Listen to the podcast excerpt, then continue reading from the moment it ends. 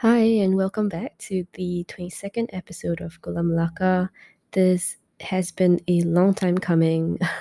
My last episode was in January, if I'm not wrong, which is about five months ago. Wow, that's like half a year gone. Um, and honestly, yeah, um, keeping up this podcast, I don't know why I stopped, honestly. Maybe because I've been busy doing a lot of content on other platforms and the podcast was really a way and a place for me to um, really just talk and let my thoughts flow out, which I haven't been doing a lot actually recently. And I wanted to start this episode episode because um, I just got a new mic and I am intending on creating more podcast episodes, but I'm not too sure whether I'll keep this one um, because I do plan on making a newsletter and then having my podcast episodes um, as a paid feature of the newsletter. So I think I would keep Gula Melaka free and probably really rambly and personal. Um, but the new podcast, which would be the new new newsletter, I'm not too sure how it's gonna go. I'm still kind of planning it out, trying to figure out what exactly I want to say and how it's going to be helpful or beneficial for anyone who might want to subscribe to it.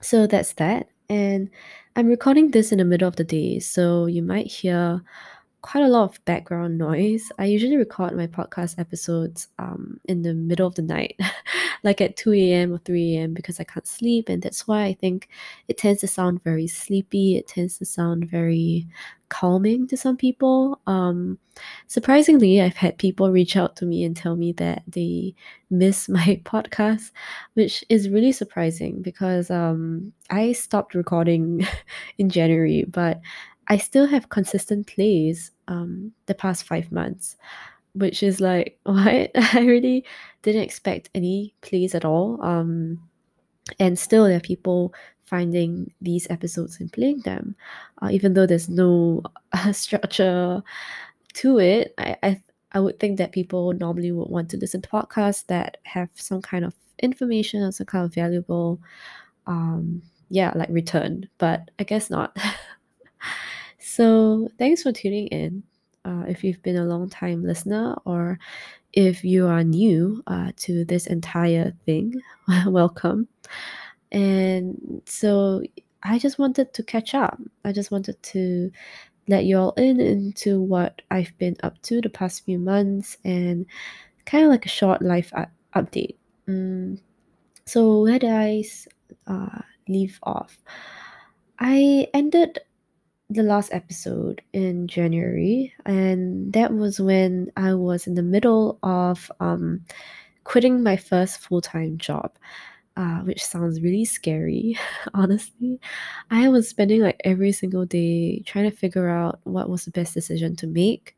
Um, really, frankly speaking, uh, last year was a super, super like uncertain year. So many things were just out of my control. And um, the funniest thing was, uh, I remember earlier in the year in 2020, people were talking about what sort of careers we wanted and a lot of my friends were saying that I wasn't someone that was suited to the public sector. And I agreed because I feel like, you know, it's not that I was someone that was extremely liberal or, you know, extremely freedom loving, but I struggle a lot with um, authorities and I struggle a lot with doing things just because they've been done a certain way. Um, and in the public sector, that that is all you do. All you do is really just uh, follow the rules and follow the structures in place, uh, even if they are not optimized, even if they don't serve the people that they are supposed to serve. And I don't think this is just true of Singapore. This is also true of a lot of bureaucratic systems around the world. Um, and going to the public sector, which was my first full time job, uh, it gave me a lot of things to to think about and to learn. And I'm honestly pretty grateful that I went through the entire thing. Uh, of course, in the middle of it, I was pretty upset. I couldn't really sleep very well. Um, I felt like all the color from my life was bleeding away, which is such a terrible feeling that I don't want anyone to feel. and I would say that yes, there are a lot of people who are satisfied with their jobs in the public sector. So this is just my personal experience. Um, but going in, uh, working in the stat board, um, I think it was already a pretty good deal. Uh, the stat board was interesting. Uh, the kinds of work and programs they did was, you know, at least personally interesting to me. um, I guess it was just the format and the company culture, like the organizational culture, that you know uh, affected me the most. Uh, when I uh, when I had questions, people didn't have answers for me, um, and people just kept telling me to get used to it or to go with the flow, um, which really didn't make sense to me because I feel like I can take any instruction as long as I know what the intention is for and whether it's helpful, whether it's beneficial, which I think is like the baseline, right, for any sort of work that you do. Um, but in my experience, a lot of the instructions that I got were unexplainable, which I feel like is really like the minimum requirement for any sort of job that is assigned to you. And going through that whole process, I at least I can say that yeah, I have experienced a little bit of what it's like to be in the public sector. I sort of can understand the mentality behind the decisions that they make. Um, and it's not like a black and white thing. I do think that the public sector does a lot of very good and meaningful work. Um, and it's always a necessity. You will always need to have certain governmental bodies and institutions to do the paperwork and to do the um, yeah documentation and the archiving of things to audit things. It's all paperwork. And unfortunately in today's world a lot of our meaning is derived from these forms of legitimacy. So i would still say it's a necessity. And going in gave me so much to think about. I think also coming from an anthropology background i become very very sensitive to cultural nuances. And that was kind of a double-edged sword for me. Um it was a good thing because i could very easily like very quickly catch on to the cultural norms in the organization. I knew how to navigate um power differences or at least ask questions about them. I knew how to figure out like how do people get ahead? Um i could kind of suss out like um people who had a bit more heart for what they were doing versus those that were cruising by coasting by. Um and i had a lot of questions. The bad part was that yeah because i was so sensitive to these sort of things that there were more faults that jumped out at me. Um there were also more tensions and frictions that I couldn't reconcile. And what I learned was was that with every work, there's always going to be tension and there's always going to be conflict. It's just a matter of what you can tolerate, and it's just a matter of, um, you know, whether you are still allowed the space to do the work that you want to do, even as you navigate all these other things that you don't want to do. Um, and coming to that conclusion, I realized that staying on in that job wasn't going to do anything for me. I think it came to a saturation point where I knew that I learned, you know, as much as I could, and uh, there was just no way for me to make any breakthrough while I was there at this entry level job. So I made a promise to myself. I said that um, that I would come back someday, not necessarily into the organization, but I would still work in the same area um, with the same kind of people in the future when I have a lot more negotiating power and when I have a lot more legitimacy. Uh, that is what I'm planning to do. And so that was the first full time job. And I think when it comes to me, I am someone who makes a decision very clearly based on gut instincts. And I've always been afraid of people calling me irrational because of this. Um, but in all my life, I do think that it has served me pretty well. Um, my intuition and my gut instinct, I just cannot rationalize myself out of a bad situation. I don't think anyone should do that, unfortunately. Um, but in that few months, I, I saw a lot of people who were not happy with where they were and that they had all these wishes for something different but there was just a huge sense of helplessness. And i and I, it was a it was a mentality that i just didn't want to hold on to. Um i know people would say that uh, you are not your job. You know who you are in your nine to five isn't who you are outside of it. Um i think that's questionable because if you inhabit a certain mindset for the entire day it's not so easy to switch off um, and let and not let that affect you who you not let that affect who you are when you're not working. Um, for example, like if you are constantly working in a bureaucratic structure that you know uh, reinforces your helplessness, reinforces this um, overarching power of the authorities, then most likely um, when you're off duty, you're probably gonna have those feelings linger a little bit. Um, you might feel that way towards your relatives, you might feel that way towards um, society at large. And there's really no way of separating the mental space. I know some people can do that uh, with a lot of years of practice, but for me at that age, when I was working, I was only 23, um, and I knew that I was a lot more impressionable than I portray myself to be. so I just didn't feel like if I was a sponge at this time, I wouldn't want to be soaking up all this negative energy. You know, I don't mind being 32 or 37 and coming back to this kind of job when I am much more settled in who I am and much more settled in my values. Um, but as of now, at this age, um, it's really not the time to be soaking in all these uh, very self limiting beliefs, I feel. And so after I quit this full time job, um, the anxiety kind of set in pretty early on, job anxiety, and I was still kind of grappling with a lot of things that left a huge impression on me in those few months.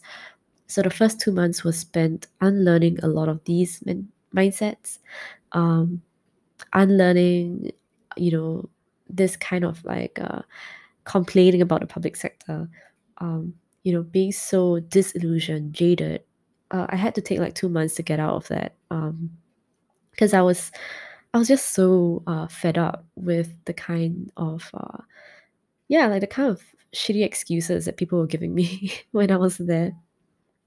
So it, it did take some time to come to terms with the fact that um, yeah I, it just wasn't suitable to me. It was just wasn't it just wasn't a good fit, and I was raging a lot in the last month. But um, unfortunately, yeah, there wasn't much I could do at that job in my position.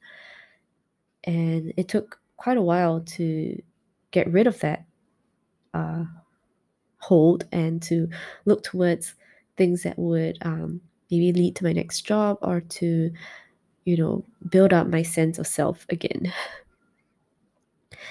I did also pick up freelance writing. So, in the past few months, uh, I have been doing some freelance work, and this is a whole different ballgame. So, really, primarily, my main concern uh, for the past few months was navigating self employment and navigating what kinds of employment I should be seeking for myself, whether I was made to work in a big company, in a small one, or for myself.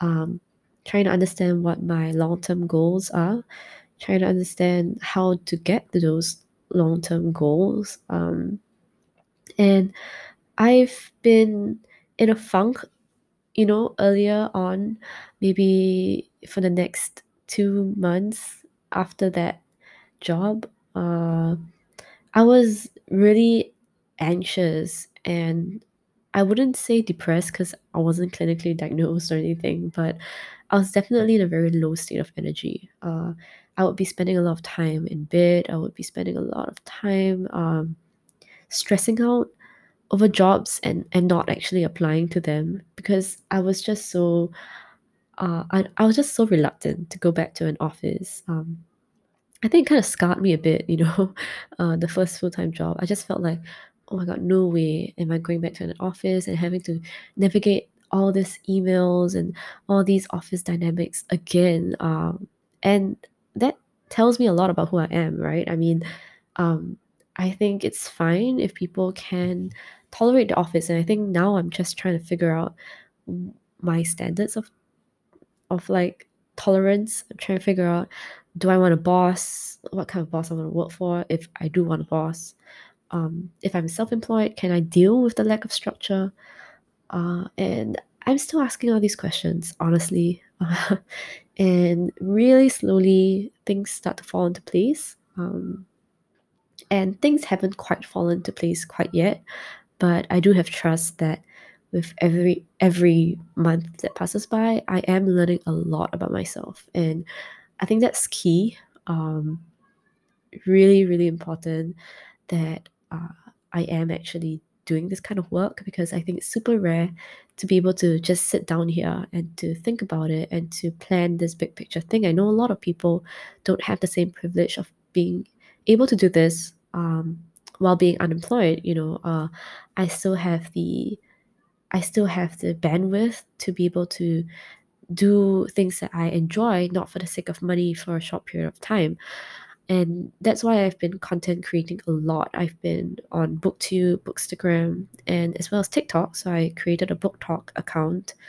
Um, really trying my best to figure out like, you know, is content creation something that will help me gain a better sense of what I want to do in the future. And it's just really interesting to start to articulate yourself online. And I've talked about this a little bit on my YouTube channel, quite a bit actually, about how being online has really changed my understanding of myself. Um, and yeah, I am really enjoying the process. Uh, and I know it's kind of rare for people to focus their energies on all three platforms and content creating to this extent. But I'm learning a lot, and I think that's what helps me continue this entire process. I realize I, I tend to do quite a lot, um, and I'm quite inherently restless, always trying to do something. Um, and yeah, so current update, I'm still doing a lot of stuff about books. I'm still reading a lot. Uh, it was not an easy uh, past three months. So I've been unofficially unemployed. Wait, I've I've been officially unemployed for about three months now, but it's not really unofficially. I don't know because I've been doing freelance work, and that's another thing I I'm thinking about, right? Like, if I want to be more serious about my freelance work, then I will be self employed. So, for the past three months, I was semi self employed, semi unemployed, semi doing content creation for free, which might convert into a paid income stream in the future, which I, I don't really know. But it's all really quite exciting to think about all these things now. And this is a really recent revelation. Honestly, the past month, I've been spending so much of my time being anxious about what I was doing. And I went back to the whole idea of like, why am I not working a nine to five? Why can't I seem to find a job that I can do uh, and I would be happy doing? Because the fact is that I can do, you know, a whole range of jobs if I want to, if I really like put my efforts into crafting a, a damn good cover letter and t- tailoring my resume, I think it's possible for me to apply to jobs that are pretty decent. Uh, but I think now I still have a lot of psychological block when it comes to, yeah, like applying to a conventional job at an office and navigating all that dynamics again. Uh, I am a huge introvert. I really, really don't enjoy the the whole process of having to be in yeah an office of people that I don't really know and having to work alongside them. I think maybe if it's a, if it's a small company, it might be better. Uh, but those are some new things I'm learning about myself nowadays. Like I don't mind working by myself for long periods of time. Actually, um, yeah. anyway, um, we are reaching 20 minutes of the podcast and I'm surprised because I haven't I haven't been doing podcast episodes for a long time, so I, I wasn't sure whether I had things to say or whether I forgot how to talk or speak. I don't know, and to ramble. Um, but yeah, surprisingly, I was able to fill out an entire 20 minute episode. so thanks so much for tuning in. I feel like it's just so amazing that things tend to look so fuzzy and blurry for a short period of time, but there are these moments of clarity that make it quite worth the wait. And I think I am going to dedicate more time to finding those little um, spots of clarity uh, amidst amidst all this uh, fogginess, really. And thanks so much, I guess. Oh, I'm repeating myself, but thanks so much for tuning in all the way. And um, if you are listening to this episode, just feel free to uh, message me if you know me or DM me on my Booksta, on my booktube. Just tell me what you think about what I've said and you know how you found the podcast if I haven't been updating this at all. and yeah, I wish you all a very pleasant week ahead. I hope you're doing well. If you're not, I do hope that things will start to look up for you. And yeah, and, uh, we're all in this together. So thanks so much and see you in the next episode. Bye.